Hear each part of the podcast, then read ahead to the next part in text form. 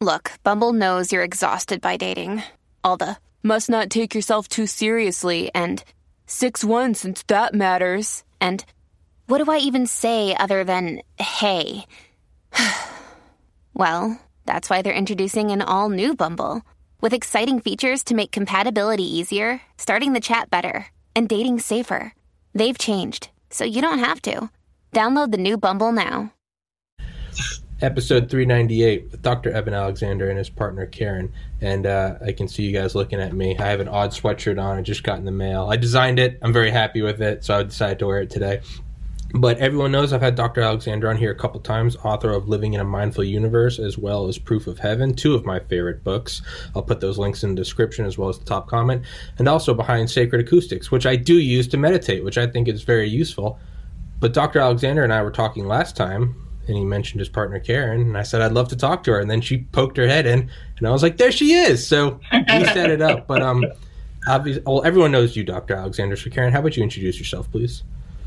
Well, I'm Karen Newell. I'm co-founder of Sacred Acoustics and Eben's co-author of his third book, and we travel well we used to travel now we do it online we teach people how to use sacred acoustics recordings to really experience the kind of concepts that Eben's always talking about about our inner world and consciousness so that's what the recordings help us do mm-hmm. and dr alexander um, could you go could you go in for the listeners real quick about sacred acoustics about because i'm you are obviously far more intelligent than myself the science behind why it works for everyone listening. It, one thing I think a lot of people do, myself included, is I put on a box fan right next to me when I meditate, and it's I don't think anything other of it's just white noise.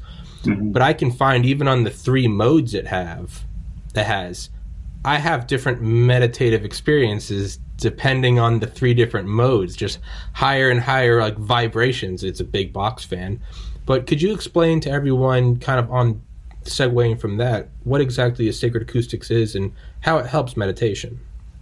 Well, um, I realized within uh, two years of my of coming out of my coma that the only way to seriously kind of investigate consciousness and understand it better was to explore it, to meditate, to go within and see what you can find there. And uh, early on, uh, I was made aware of this notion of binaural beats that uh, uh, slightly different uh, tones to the two ears can engender a very uh, interesting kind of elaborations of transcendental states of consciousness. This has been shown in the 20th century by people investigating out of body experiences and remote viewing uh, as a consequence of binaural beat brainwave entrainment. And so when I first met Karen in November 2011, we were both studying sound to get deep into conscious states. Uh, for me, that was that differential frequency brainwave entrainment that I believe has such power because it really is uh, manipulating circuits in the lower brainstem, very ancient circuits that are involved in the mechanisms of consciousness uh, in the brain. And of course, this coming from a realization of the brain is not the producer of consciousness, but it's a filter that allows a more prime, primordial and unified consciousness to express itself as uh, conscious awareness in sentient beings like human humans. Um, and having such a powerful tool, I've found not only helps me to return to my NDE to develop uh, much richer relationships with the various. Uh, uh, entities of that realm that I encountered and described in my uh, NDE, and yet, any one of us who is conscious or sentient can do the same thing. And that's why I think Karen's work uh, is so interesting. Sacred acoustics has been demonstrated to be a very uh, powerful uh, kind of tool to uh, enhance uh, conscious awareness. And uh, that's why I enjoy doing this work. But for me personally, it's been very important in elaborating my own relationship with that God force, that infinitely healing force uh, at the core of our awareness. And that's why our workshops encourage people to do the same thing. Okay, and I, and as of the last times, I'll, I'll put the links to those workshops as well as y'all's website in the description. Karen, could you go into into why you think it is useful or why you know it is useful? I don't know why I'm saying think because I, I use it and I know it's useful. So it's it's why do you know it's useful for the people that haven't tried it or who are un, sort of uninitiated who are kind of looking at this with a, a raised eyebrow and they don't want to take my word for it. what are your thoughts on it? Well, when I was first kind of exploring these kind of concepts, actually, my whole life I had really been on a search for the capital T truth. You know, why are we here and what is our purpose? I wasn't finding those answers in secular school. I wasn't finding them in my church or my family. And so I kept looking and I started reading all kinds of other sort of texts that are available out there spiritual texts, esoteric texts uh, that are kind of beyond the conventional. And what I eventually learned is that first hand experience is what really gets you to understand this. Talking about it, reading about it, hearing people lecture about it is one thing. You can have an intellectual understanding, but to have a true, real visceral understanding, you have to experience it. And so I had an ex- intellectual understanding of all of this, but I really wanted to experience it. And meditation was the kind of foundational uh, skill that was that was really recommended. And so I set out to try to learn to meditate, to just kind of take that first step. And it was incredibly challenging. At the time, I was a busy project manager, a mother of a teenager. I was trying to, you know, find a moment in my day to quiet my mind. And the classic instructions are to, you know, just go within and focus on your breath. Just mm-hmm. feel mm-hmm. that focus of your breath. And if your mind wanders, return your attention to your breath. So my mind would just wander the whole time. I never thought there was any usefulness to it. I didn't have any benefits. I thought, where's my you know, light from above. Where's the cloud of angels? Yeah. Where's some big splash, right? That wasn't happening. And so, and yet I knew that it was important. And so I set about trying to find ways to quiet my thoughts. And it was a particular quality of sound that really kind of moved me through that blockage.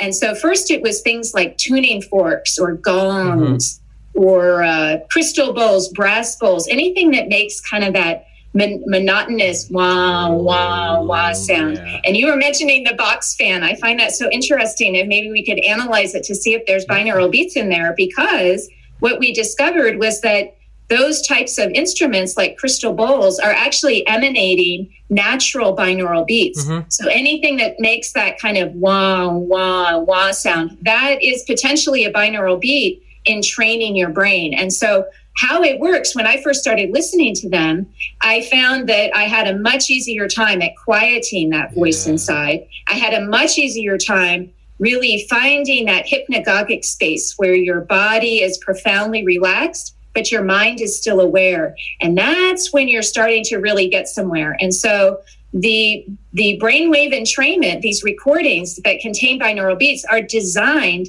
to bring your brain from a thinking, walking around awareness, which is the beta state. That's between 12 and 30 hertz. Below 12 hertz are all of the more relaxed brainwave states. So alpha, you're kind of in a focused, relaxed state. Theta, you're a little deeper. That's maybe a more meditative state or border, getting to that uh, border between delta and theta, which is where the hypnagogic space is. Delta is when you're asleep. That's roughly for uh, zero to four hertz. So theta being four to seven hertz, right around four hertz between the uh, state of delta asleep and theta awake that's where the uh, brainwave entrainment really starts to help. So when you put one frequency in one ear, a slightly different frequency in the other ear, the difference between the two is matched up to the brainwave state we're trying to deliver. So four hertz, you would have two frequencies, say one 100 hertz, one 104 hertz. That's precisely what creates that wah wah sound in the brain. But Eben will tell you that the sound isn't creating it, the brain perceives it that way. Yeah. So isn't that true? And so right. that's what's maybe getting to the lower brainstem. Right. And that's where I think, I mean, when I'm in a, a, deep sacred acoustics meditation, I'm no longer aware of hearing the tones themselves. Mm-hmm. I'm in a very deep level that's kind of escaped from the kind of here and now and sense of self. So and I would say, you know, we hear about Tibetan monks who yeah. are such experts at meditating. They have to meditate 10,000 hours before they consider to be good at it. And in the West, I don't know. We just don't have that kind of time, most of us, right? Because yeah. we have jobs and mortgages and children and and such. And so this is kind of like training wheels, I would say. It's mm. a shortcut, but it, it gets you to that space that then you can move on from there. So mm. it really helps you to learn how to maintain that state of, of four hertz or maybe an eight hertz which is a little a little less sort of relaxed but still profoundly relaxed and so once you learn how to get into these states then you realize they're much more subtle. Yes. When you have this big expectation that there's going to be this big splash or suddenly, yeah. you know, an angel will show yeah. up and it doesn't happen, you think, oh, I'm not doing it right. And yet when you shift into these states it's much more subtle and so that's what i learned over time is that i could shift into these states and i learned to recognize them through listening to these binaural beats i, think it's just important to point out that a, a, huge part of this as we often teach in our meditation workshops is to realize that the voice in your head that running stream of thoughts in your head is not your consciousness no. that's your ego mind i love how michael singer calls that running stream of thoughts yeah. in our head the annoying roommate yeah. Uh, but a huge part of this is learning to put that little voice into timeout. That is not going to be your pathway to deeper understanding. In fact, you need to liberate yourself from that ego mind, uh, the little chatterbox monkey mind running within the head. And sacred acoustics is a beautiful tool to do just that. Learn to just focus on the breathing, learn to focus on the tones themselves, just ride the beautiful uh, waves of tones as they come at you.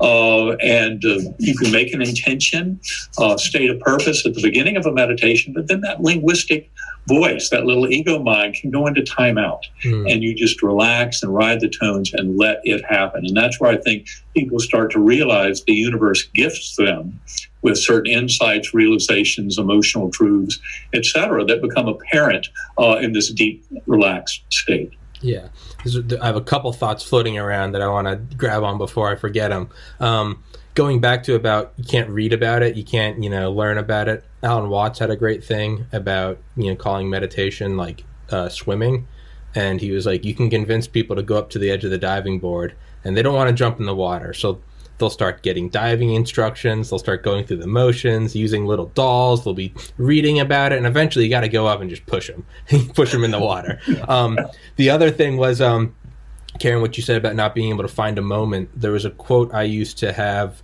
on my laptop all throughout college when I was trying to get into medical school, and I would just always be flustered. And it was um, everyone in uh, sit was imp- implied to meditate. Everyone should sit for 20 minutes a day, unless, of course, you don't have the time, in which case you should sit for an hour. Always, there you go. I love it. I always like that one. It was just like uh, it's just kind of like the slap across the uh uh yeah. Down. Um, the time. Yeah, a third one. Uh, yeah, a third one was um, what you were saying about training wheels. Um, I think the.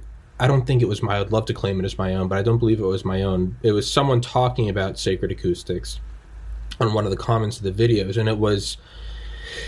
It kind of like there's kind of some analogy to like Tibetan monks, but it was like if you're climbing a mountain and you want to get to the top and you want to see the whole view it can be very frustrating if the entire mountain is shrouded in fog. What's simple it makes it a lot easier is if there's just like a rope or a railing. Just focus on the railing. You just kind of one hand in front of the other, one hand. The next thing you know, you'll look when you need mealtime inspiration, it's worth shopping Kroger, where you'll find over 30,000 mouthwatering choices that excite your inner foodie. And no matter what tasty choice you make, you'll enjoy our everyday low prices, plus extra ways to save, like digital coupons worth over $600 each week. You can also save up to $1 off per gallon at the pump with fuel points. More savings and more inspiring flavors make shopping Kroger worth it every time. Kroger, fresh for everyone. Fuel restrictions apply around and you'll you'll be there. You'll you love look, that analogy. Yeah, beautiful. You'll look around and you're there. When you don't have the railing, it can be very intimidating because it's like you said, you sit there and you're like, I've been meditating for 35 minutes. Where's bliss? Where's the Atman? Where's, you know, I haven't, I haven't transcended space and time. Like, what's going on? And it's, it's just the baby steps going up. And then lastly, I've got all these thoughts flying in my head. Dr. Alexander, what you just said, kind of gifting insights. Um, how I the the analogy I use is in the Civil War, right towards the end of the Civil War, they actually first started using hot air balloons. I think they only used them once or twice, but they'd go up. Their life was very short, but they'd go up and they'd um, and they'd write everything down that they saw, troop movements and everything, and then come back down. I think there's some beautiful uh, analogous points to meditation. Is when you when you go up, you kind of get this view of the landscape, and that's where, at least for me, I use it for like long term goals. You know, I might get flustered about the podcast. I'm like, it's not big enough. I'm never going to be Joe Rogan. And then I go up there and I look and I'm like, hey, you got this one today. If you get this guy and this guy and this guy and maybe some more followers, you'll be able to get that guy. And in the distance, you can see the mountains and you're like, okay. And then the balloon deflates and you come back down, but right. you kind of have that imagery. Sorry, I had those four points I wanted to get at before I lost them. But yeah. it's, yeah, it's, I, I didn't know that that was I guess that's something new I learned was I didn't know that it wasn't the sound; it was your brain's perception of the sound. Yeah, it's it's actually um, what you're doing is you're creating an oscillation in the lower brainstem, and that's been known in many different techniques to help engender a transcendental state of conscious awareness. Think of people who use a, a, a pendulum as a visual target to induce a, a, hypnotic state in people. That slow left right movement um, is doing the same thing by uh, asking the eyes to follow the target. You're invoking circuits in the midbrain uh, and uh, parts of the lower brainstem to coordinate that movement. Likewise, with post traumatic stress disorder being treated by what's called EMDR, or eye movement desensitization reprocessing. That's another form of basically rapid eye movements, invoking these circuits down in the midbrain and, and lower circuits uh, to, to cause this left right oscillation. And it can be very powerful at inducing transcendental states of conscious awareness. Sacred acoustics is a beautiful example of that that's that's yeah it's and karen what you were saying with with following the breath or sort of using training wheels can you speak on um you know can't find the time of day taking care of a teenage uh, a teenage uh, t- child and it's i guess teenagers or children but it's and then you're looking for it and you're like where are the you know where are the angels? Where's the where's the beam of where's the splash? Can you can you talk about um what you did find. Yes, yes. And so that was that was very unexpected. I had no idea what I was doing. But my reason for listening is because listening to sacred acoustic, uh, not sacred acoustics at the time, listening to binaural beats and trying to engender these kinds of states was I wanted to have an out of body experience, or I wanted to have an apparition show up and give me some important message. And again, this wasn't happening. And uh, what did happen when I first started to really get somewhere, when my mind would quiet down, when I would start to find, you know, more access to that inner part of me, what I discovered was emotional trauma that I didn't even realize I had. And so, what I first would encounter were these feelings of sadness or loneliness or despair. And I just really was flummoxed by that. And fortunately, I had good mentors, and it was suggested to me that I was tapping into emotions that were already in my system that were not properly processed. And so, there they sat. And so, when you start to get quiet inside, you kind of trigger these things it can also happen in regular meditation, I understand, but for me, it was through uh, listening to recordings and also another form of meditation where I would focus on the heart. I would imagine my breath was moving in and out of the heart. And this was really the bit that started to get that uh, emotional trauma bubbling up. And so at first, I was very disconcerted by this. But again, when I was taught that this was emotions that weren't properly processed, I was taught to allow those emotions to come forth mm-hmm. to as i was told sit with them yeah. and as i sat with them i was told and it did take place that way as you sit with these emotions and kind of just allow yourself to feel them they evolve they change they shift and so what i learned is that when i did this process i could then release these emotions so i didn't need to have you know 10 years of talk therapy for my intellectual mind to figure out what these little traumas were, I could actually just feel them again, allow them to be released. Occasionally, I did put a story to them. Oh, this was because of this event with mm-hmm. my father. But in the end, it was that visceral feeling of them, allowing them to be released. once I kind of went through that process over a number of months, I would even say years, and it was off and on. I would have, you know, beautiful experiences, and then I would have these kind of not so beautiful. But the allowing my emotional traumas to be released is what allowed me to have those more beautiful experiences. Because once I was able to clear through my sort of, you know, you were mentioning, you know, confidence over your uh, podcast, and I'm sure you have other things where we all kind of want to know, well, am I doing this mm-hmm. right? And, yeah, yeah, yeah. And, yeah. And so after a time, I realized that once I let go of, of not only those emotional traumas, but also limiting beliefs, the, the main limiting belief I had at that at, in relation to this is that I couldn't meditate.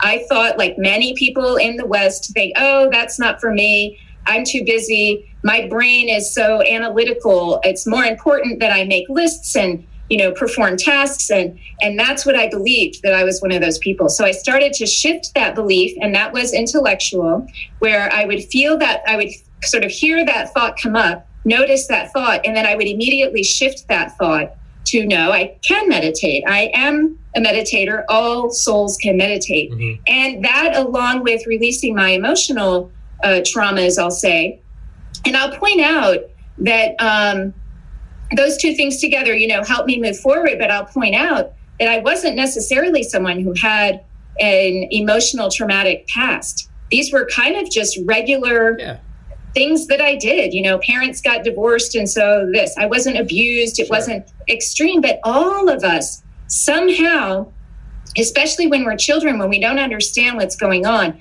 we set patterns in ourselves. And sometimes not to our uh, benefit, as we find out much later in years. So, identifying those patterns and then uh, intellectually and emotionally sort of releasing and shifting that energy then we start to have some amazing things happen. And I think that was the question you were really asking.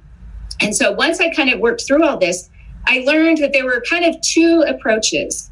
One is you could do what Eben was kind of describing a moment ago, where you listen to these recordings with your headphones, as always. Always use headphones to get that binaural signal properly. But when you put on your headphones, you can sort of do a passive listening routine where you, and I do recommend this to begin with, to kind of see how you respond without trying to make anything happen. So, this passive listening can sometimes bring people to sort of a, a, beautiful kind of fuzzy space where they feel that connection to something greater. They don't necessarily know what it is. And I was one of those people. I felt this energy.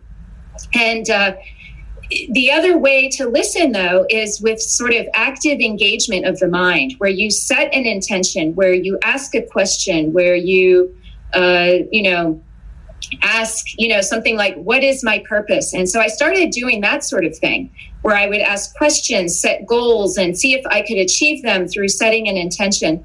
And I learned that if I listened to the recordings, especially when they got me to into a theta state, recall uh, just note that children under the age of seven are naturally in a theta state mm-hmm. and this is when children are just soaking up all of this information you know learning language and uh, how to get by in the world as a human you know based on their culture and parenting we are little sponges at that time so the theta state really gives us an opportunity to I'll say reprogram or recast what's going on in our brains. And so I would start to ask questions initially just, you know, what is my purpose or or kind of very broad things like that. And I started to get answers. Yeah. And the answers would come in forms of symbols, they would come in forms of knowing, uh, forms of uh, kind of just receiving the information and understanding it without necessarily knowing where it came from or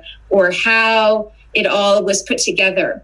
And this can seem a little funny at first. You think, "Oh, I'm just making up these answers. That's yeah. just me." My, my and another part of me making it up and i would say well yes it is another part of you but it's a more expanded part of you and one that potentially is more neutral that isn't as sort of uh, uh, programmed to think a certain way. It kind of allows you to get a broader perspective. And so practicing this neutral state within over time allowed me to bring that neutral state into my daily interactions. And so, what I mean by this is when you're practicing uh, not eliminating your thoughts, but having them be less prevalent. What happened for me is that those thoughts would still exist, but I wasn't placing my attention on them. Yeah. And to know that, I think it was from Peter Russell and Eckhart Tolle were having a conversation on YouTube about this when I had my aha moment, that I could just um, move my attention from the thoughts, place my attention somewhere else. They didn't have to be completely silent, right? So as you play, as those thoughts are going on, you can place your attention, say, on your breath or the tones or your intention. The thoughts kind of fade in the background, but they're still there. And I learned if I placed my attention on something else, it didn't matter if those thoughts were still going on because my attention wasn't on them. And that was a big aha moment because many times people will say, well, my mind wasn't blank. I'm still having the thoughts. And it's like, well, place your attention somewhere else. And then you start to move to that place where you don't notice those thoughts at all. And once you practice this, this uh, in meditation, that neutral sort of observer, as we say, the part of you that notices when your thoughts have wandered, that's your observer. And so being cognizant of that let's say I would be in a conversation with someone that got a little contentious and maybe a, an art, yeah, an argument was starting. My inner neutral observer would kick in with that larger perspective, yeah. kind of simultaneously as I was having the conversation, and sort of guide me on that larger perspective. Oh, if you would say this, this would shift everything, or realize where that other person is coming from and maybe shift your attitude to get them to understand. That sort of thing started going on in my mind, and I was able to shift conversations in the moment to turn them into constructive conversations instead of something that might, you know, be more destructive or escalate into just an argument that's much harder to get out of.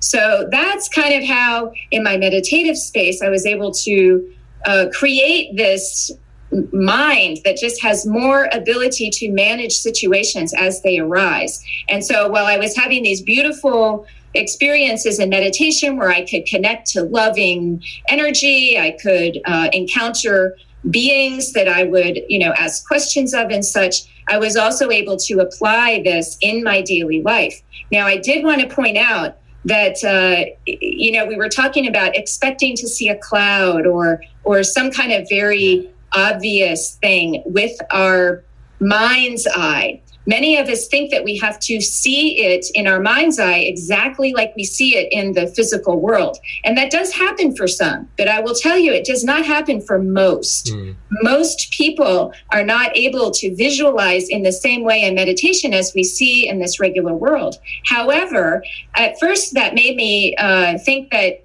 I wasn't getting you know real information. If i didn't see it then it wasn't as good as it could be that someone else was getting right? We compare our experiences. But then i went through this uh, process of working with someone is actually the co-founder of sacred acoustics who was incredibly visual during his experiences.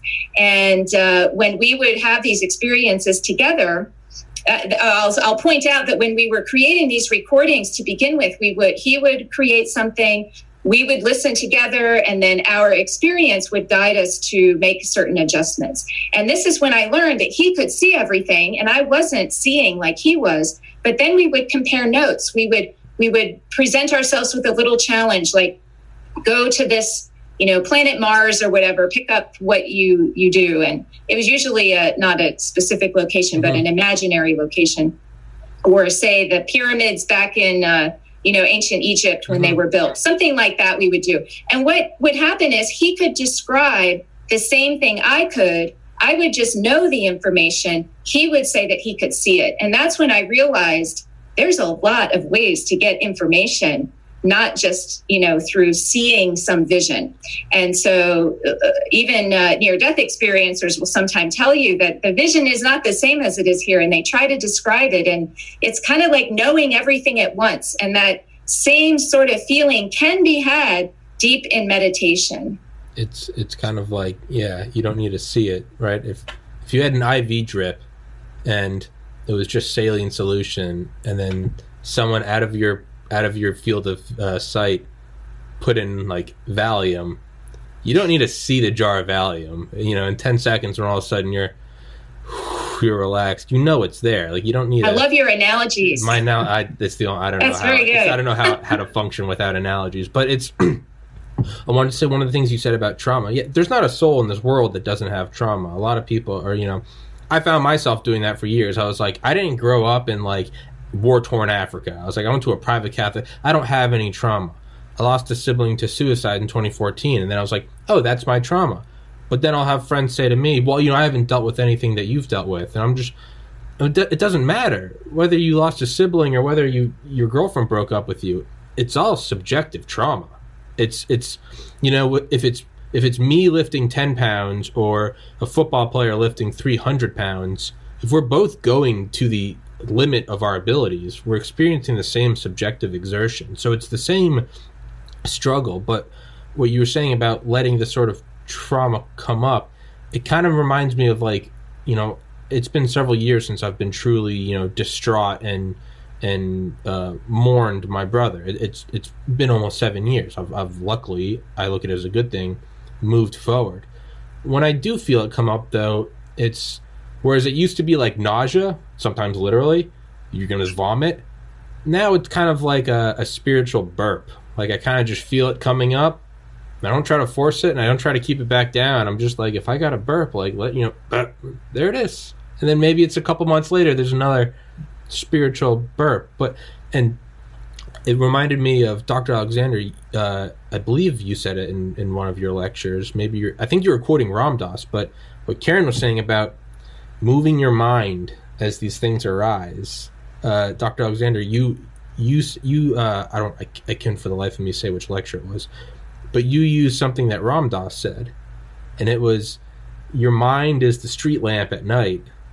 Let the thoughts be all the flies and the moths. He's like, let them orbit you He's like, you don't need to engage them. Just be the light, and they're gonna they're gonna fl- flicker around, and then like as the morning light comes up, they're gonna go away. But he was like, just be the light in the center as the thoughts kind of slowly uh, dissipate. Right. Yeah. That's, I think that's a beautiful way of looking at it. And, I, and just to kind of comment back on what Karen was saying, you know, my own journey of discovery and kind of child uh, wound was of the adoption abandonment wound mm-hmm. that I'd been given up for adoption when I was 11 days old.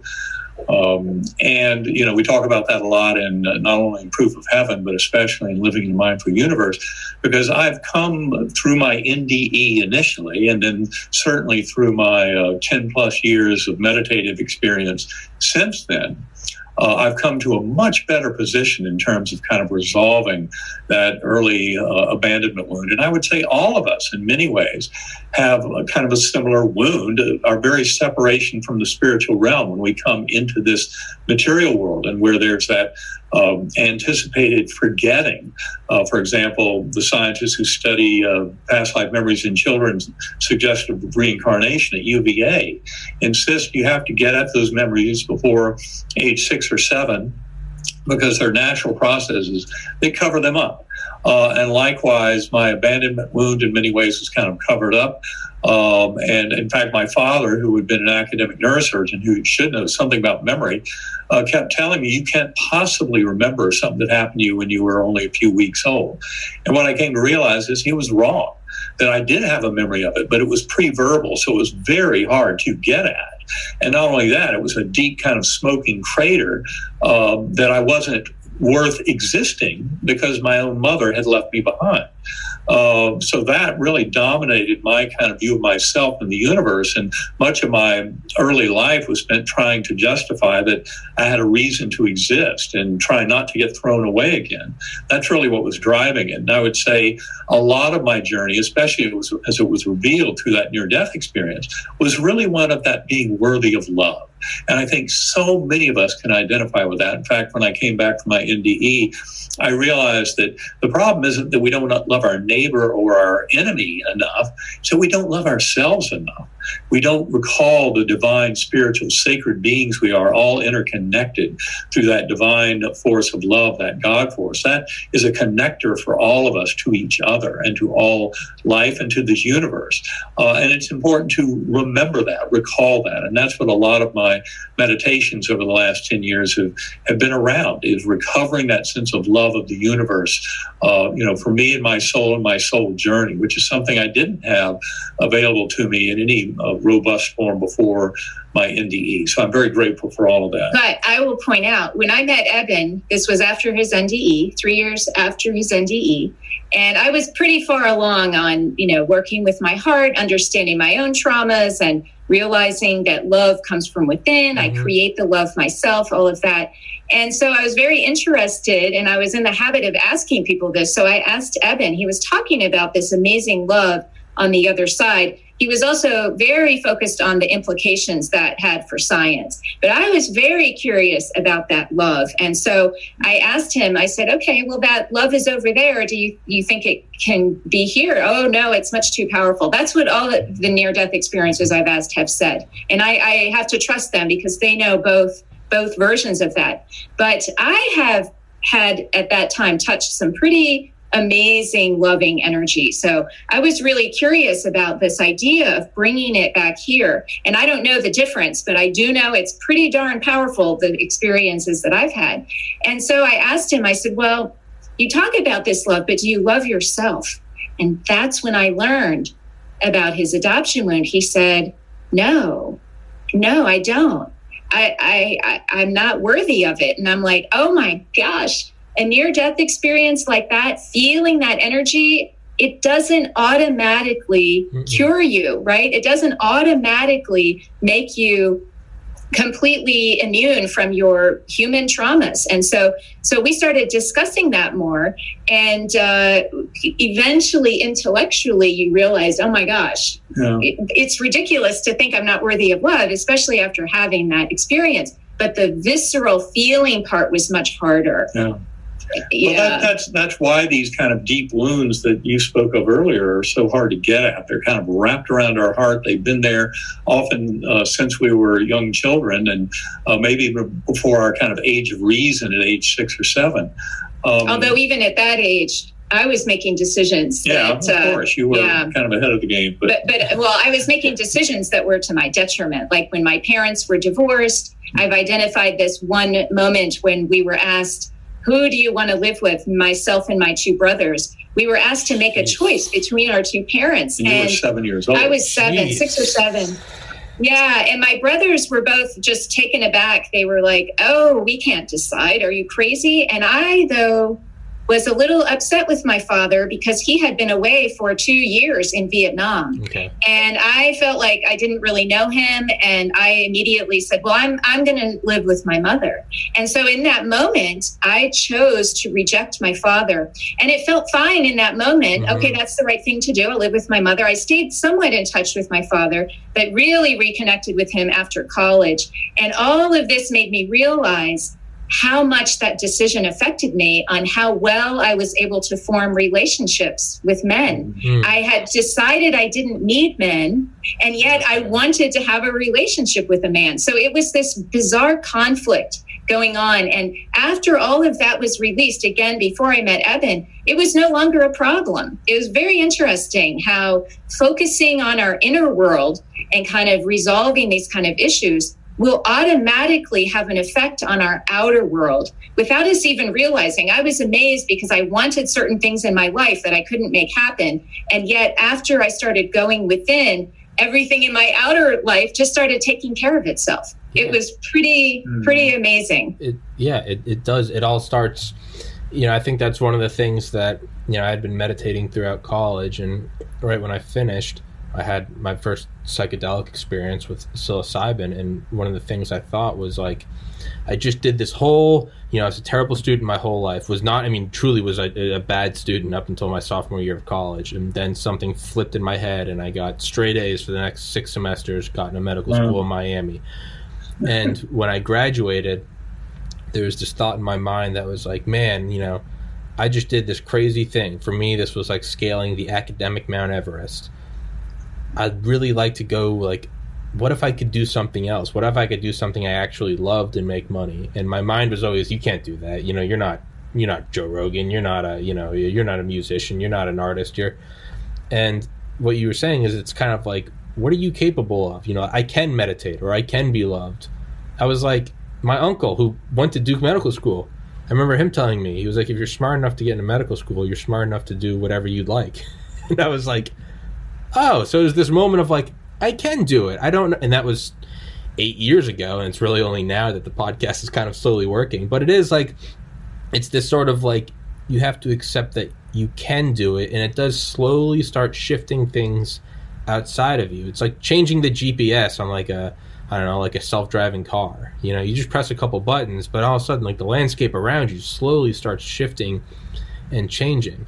Um, Dr. Alexander, what I want to say about um, self love is yeah, that that's incredible to come out of the NDE and, and still not feel that. But I want to say is, I mean, I'm I'm 30 and a half years old. I really, I don't think I've truly liked myself probably until I was 30. I don't think I've truly, you know, I think I tolerated myself, but I don't think it's until, and not like a blind like arrogance, like I'm the best. But I don't think I've slowly been able to like step outside of myself and been like, you know, pat myself on the back and be like, hey, man, you've had a wild ride and like you've done okay. I don't think I've truly loved myself until this past year of my life. So that's incredible that everything you've been through, that was still a hurdle that you, you couldn't you couldn't get over until after the NDE. Well, p- people often think, you know, that in an NDE you come to infinite knowledge and you come back with a perfect understanding of yourself. And I would say that's just that's not necessarily true at all. But what does happen is you see kind of your soul journey and your self in relation to the universe in a much grander way okay. than you're used to seeing. And so, in many ways, it instructs you, uh, it informs you.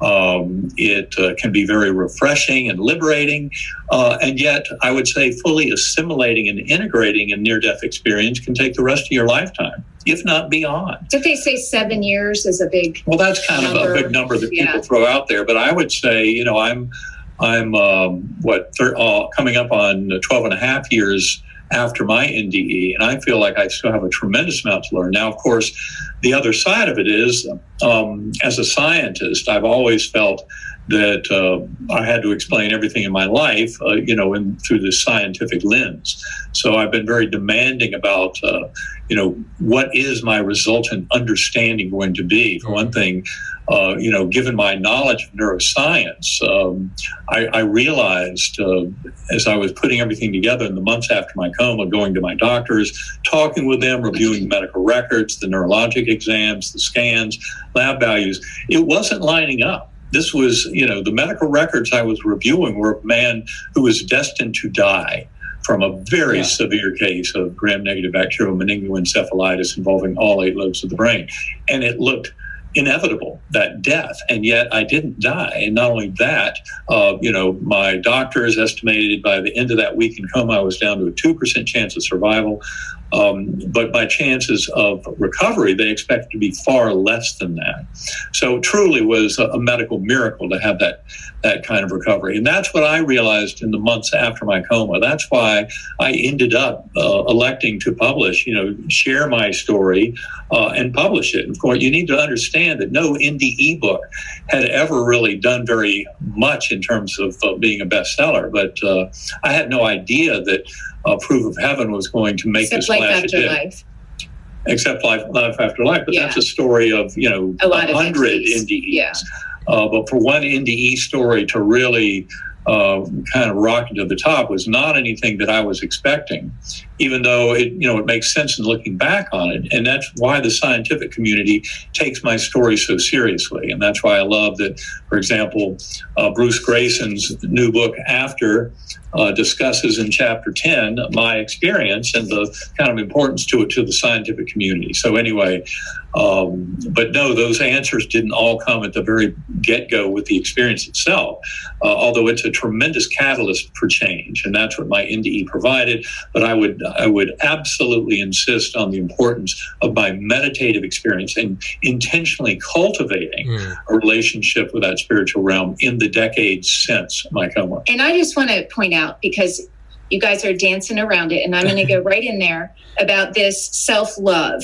Yeah. And so, so Tommy, you said something really interesting that I identify with when you said that you know you loved yourself, but you didn't like. I forget how you said it, but in other words, I tolerated myself you tolerated yourself. And so it's interesting to me sometimes when I ask people, Do you love yourself? Or I used to do that um, they would rattle off a bunch of qualities that they admired about themselves, right? So they would say, "Well, yes, I am a good father. I'm a, you know excellent at this. Of course, I love myself." And I'm thinking, you know, not tolerate necessarily, but they admired themselves. And you use that word arrogant. That's kind of how it comes across. But love is completely different. And I was very confused by how to love myself because admiring my qualities did not seem like love at all. And so, loving myself, I was used to loving others. You direct it somewhere, and how to direct it to myself was very confusing.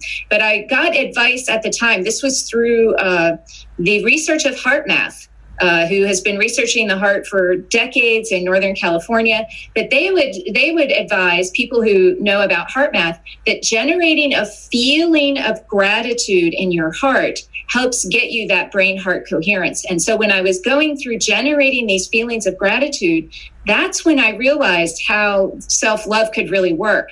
And as I was doing this, it was very challenging. I could think of things I was grateful for, but I couldn't feel, I couldn't generate a feeling, especially in my heart, like they were saying should happen.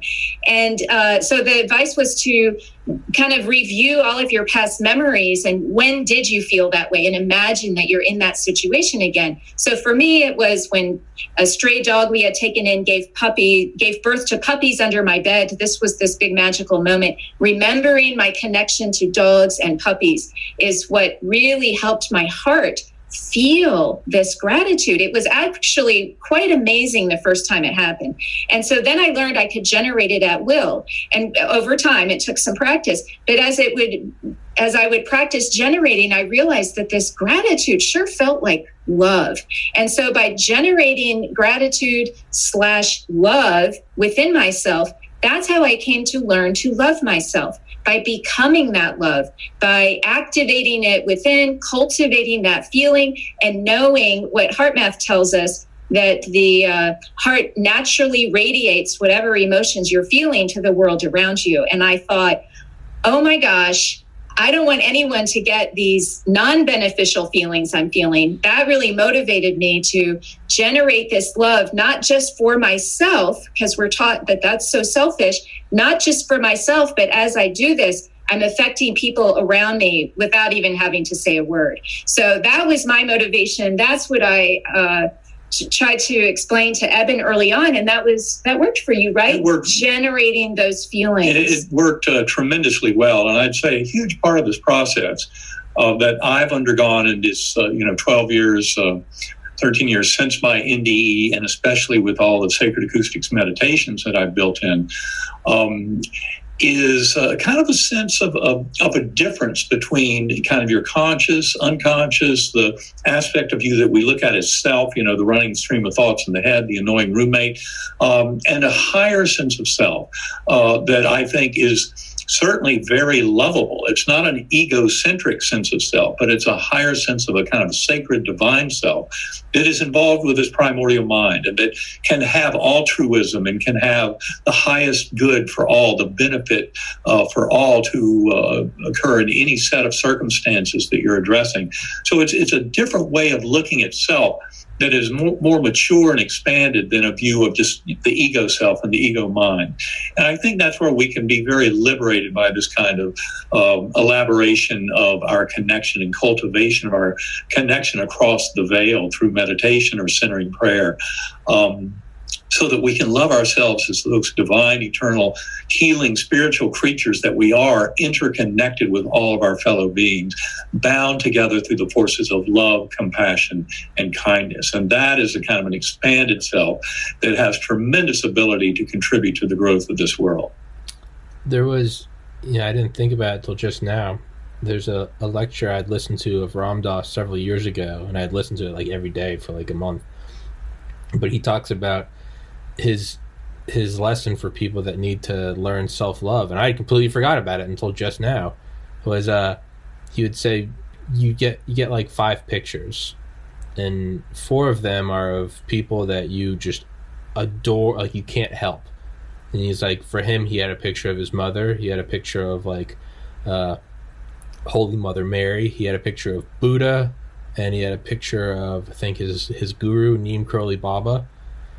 And then you have a fifth picture of someone you did not like, and for him, for whatever reason, it was Secretary of Defense Caspar Weinberger. and you hear Ram Dass talk, and you know Ram, his voice, and you'd be like, so I would wake up every morning and, you know, Mother, Holy Mother, Buddha, Neem Baba. Good morning, caspar and, he, and, and he goes, but what you do is you you get this person that you know, and it's Ram. He's, you know, just he's you know he's he's uh, he's protesting nuclear power, the Cold War buildup. You know, uh, Vietnam is in the in the rearview mirror, but he's just he would take this picture and every day, and he'd be like, and when I'd feel any sort of tightness, he'd tell myself, he'd be like, you still have work to do. And then once he got past Caspar, he was like, and then I chose someone else that I didn't like more, and he was like, that person's in my life, so I won't say who it is, but like he would, de- and that just got me thinking, like and then to kind of tie that back around to what you said earlier karen is when you're talking to people and you can you can sort of go somewhere else. I do that with people i have on this podcast. If you know we start getting into a conversation and we get to a fork in the road of political beliefs or opinions or or theist opinion or whatever and it starts going one way or the other i can find myself starting to like oh i'm gonna about to lay into this person and instead i'll just I'll be I'll challenge myself because I'm I am a, you know a, an eight type personality, and I'll be like I, I say in my mind I bet I bet you can't sit here and like smile, and I'll tell myself and this person will be going against everything I stand for, and I'll just I'll be nodding, but then as I do that, I start to I'm like oh, is this a bad per like from the get is this a bad person? Is this someone you don't respect? Is this is this a Nazi? Is this a, a you know a murderer? and you know my uh, no this is this is my buddy this is my friend this is an author i like okay so clearly this is someone you respect you think they're a good person and it wasn't up until 10 seconds ago you realized you guys held different political beliefs well if you respect them in every other aspect they're clearly a good person which can only mean that y'all's divergent beliefs they grew up in different circumstances and have different things leading to different opinions. There's probably someone out there with the exact opposite experience of you, Karen, who went and lived with their dad and then could never formulate a relationship with their mother. And you kind of, ha- and I find myself at first, I'd be like, just sit there and smile. And then I'll be like, this person's coming from a place where they want the same thing I want. They want the best for their nation, for their neighborhood, for their finances. And it forces me to slowly start it goes from tolerating them to starting to you start to as Ram Dass says it's you start to see everyone is God in drag. You start to see everyone of like you know oh what a wonderful way you've come on today God. You know you're wearing this this outfit of Karen or Eben or Tommy. Like what what a wonderful way. And I'm kind of realizing as I'm saying it out loud that if you can sit there and you know hello Caspar. If you can start to tolerate and then move from tolerating to loving well clearly you know i think if you can learn to love someone that you truly don't like man it's got to be a, you know it's that's only one step away from finally loving yourself you know? I, I i love everybody else. I tolerate myself. I hate that guy. Well if you can love that guy well man then i think you can love yourself right? yeah it's um this is my i should be paying you guys. I'm having my own therapy session. I'm learning i'm um, we so we didn't we didn't touch on it, um, but in the final five seven minutes, Karen, you said that you're helping, uh, or you did co-author for uh, the third book. What what is the third book? Did I miss a beat? Was I feel like I was uh, supposed to called, know. it, yeah, it's called. Um, in fact, we have, have it. Right here. It's called "Living in a Mindful wait. Universe." Oh no! Wait, we did we did that one. Yeah. Yeah, that's one we co-authored. Oh, okay, so okay. I'm sorry. Be, yeah, you might be thinking the second book. Uh, you might not be remembering the map of heaven was the second book. Okay, yeah, that's that's yeah. What, okay, that I skipped a beat then because I was like, what? I was like, I thought I was up to date. Um, you are up to date. Okay, Don't worry. Okay, okay. Well, again, in the in the final five five minutes, what is on the? Can you guys talk about it? what is on the horizon for you two? What is do you have any projects in the works? Do you have anything that's coalescing in the ether, or do you have to keep that quiet, or does anything exist at all? Well, I think we could mention that um, it, it's not brand new, but about a year ago, when the pandemic started, we began a regular webinar series mm-hmm. of our own.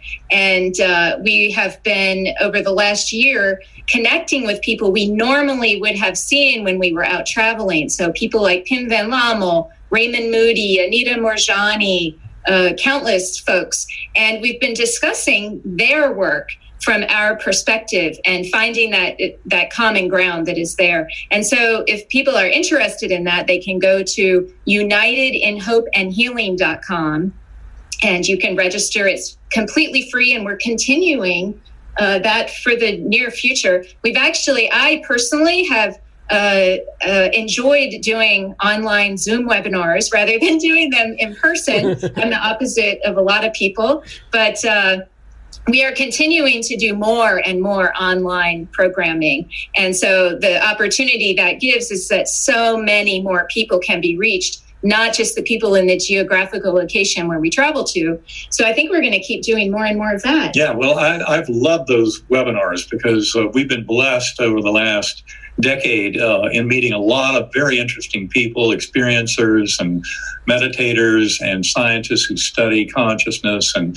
uh, everything, a wide uh, kind of range of kind of interesting personalities. And uh, we're, we're recently aware of people who go in and binge watch, you know, at unitedinhopeandhealing.com because it really is a beautiful set of kind of discussions, conversations with uh, uh, like-minded souls, where we really get in some beautiful territory that I think is very liberating and refreshing for people, especially in the current era where we feel so kind of locked down with COVID and, um, and that, a lot of death and bereavement. And I was going to say that's our common theme yeah. is that we are so much more than our physical bodies. So being physically separate does not mean we're spiritually separate, right. and we can connect. And we always talk about topics that uh, you know hint at there is life beyond death. There is much more to us. And we come back again and again. And there's a much bigger picture than uh, at least the western world realizes in humanity's journey forward. So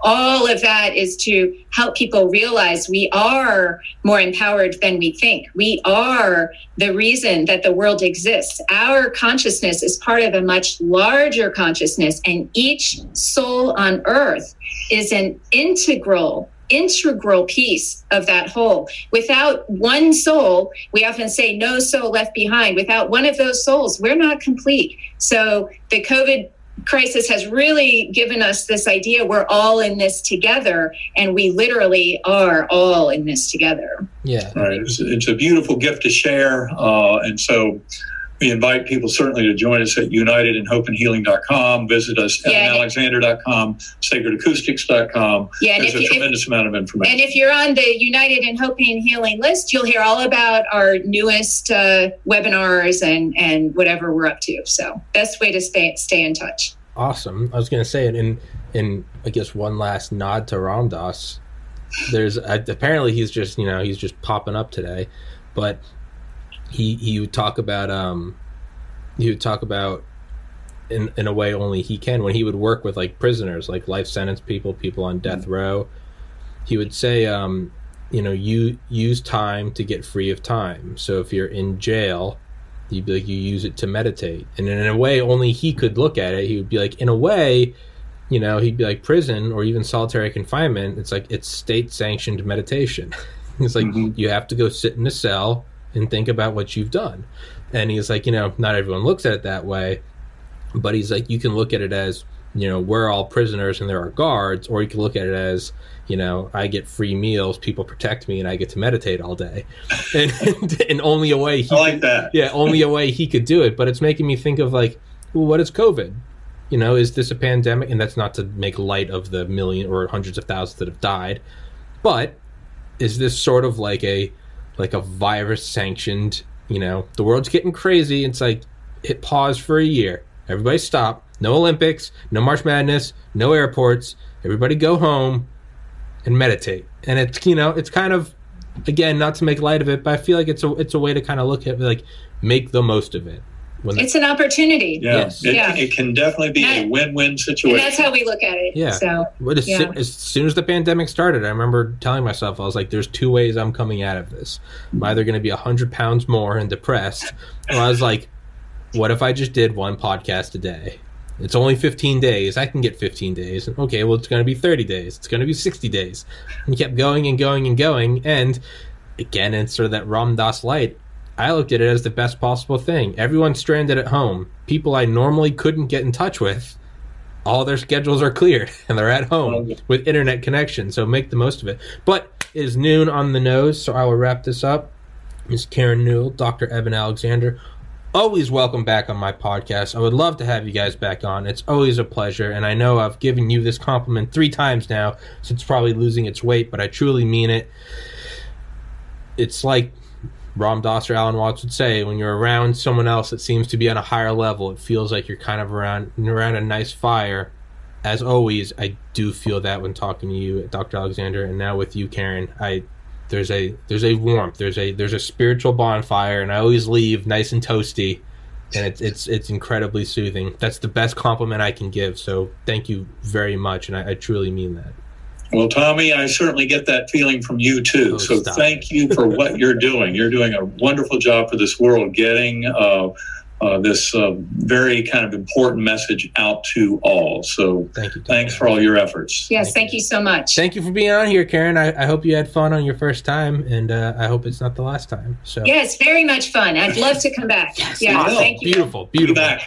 beautiful. Yeah, yeah. We'll go. I'll I'll email I'll email um I'll email Elizabeth. I would love All to right. do a reincarnation episode. I think that would be awesome. Yeah. Totally. We'd love to cover that. Yes. All right. Thank you All very right, much. Tommy. Thanks a lot. God bless. You. Talk soon. Yes, sir. Bye bye. You guys take Bye-bye. care. Goodbye.